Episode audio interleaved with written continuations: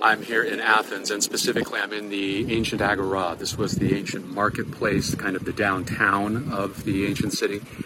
This is where people sold their wares. There were lots of shops, markets, and so forth. There were lots of temples and sanctuaries. But for someone like me, the most important thing about a space like this is this is where the sophists did their teaching. It's where the philosophers did their debating. It's where the politicians did their proclaiming.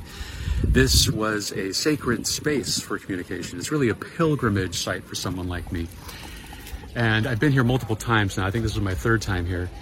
Uh, the, the lesson that keeps getting reinforced is that while technical ability and knowledge are so important to good communication, they always will be, conviction is what will make you memorable. Do you have courage? That doesn't mean are you passionate, it means do you believe what it is you're teaching? Because if you do, you're going to be a lot more memorable. Maybe they won't build monuments to you, but your audience is far more likely to be moved and you're far more likely to be remembered. Shortcast Club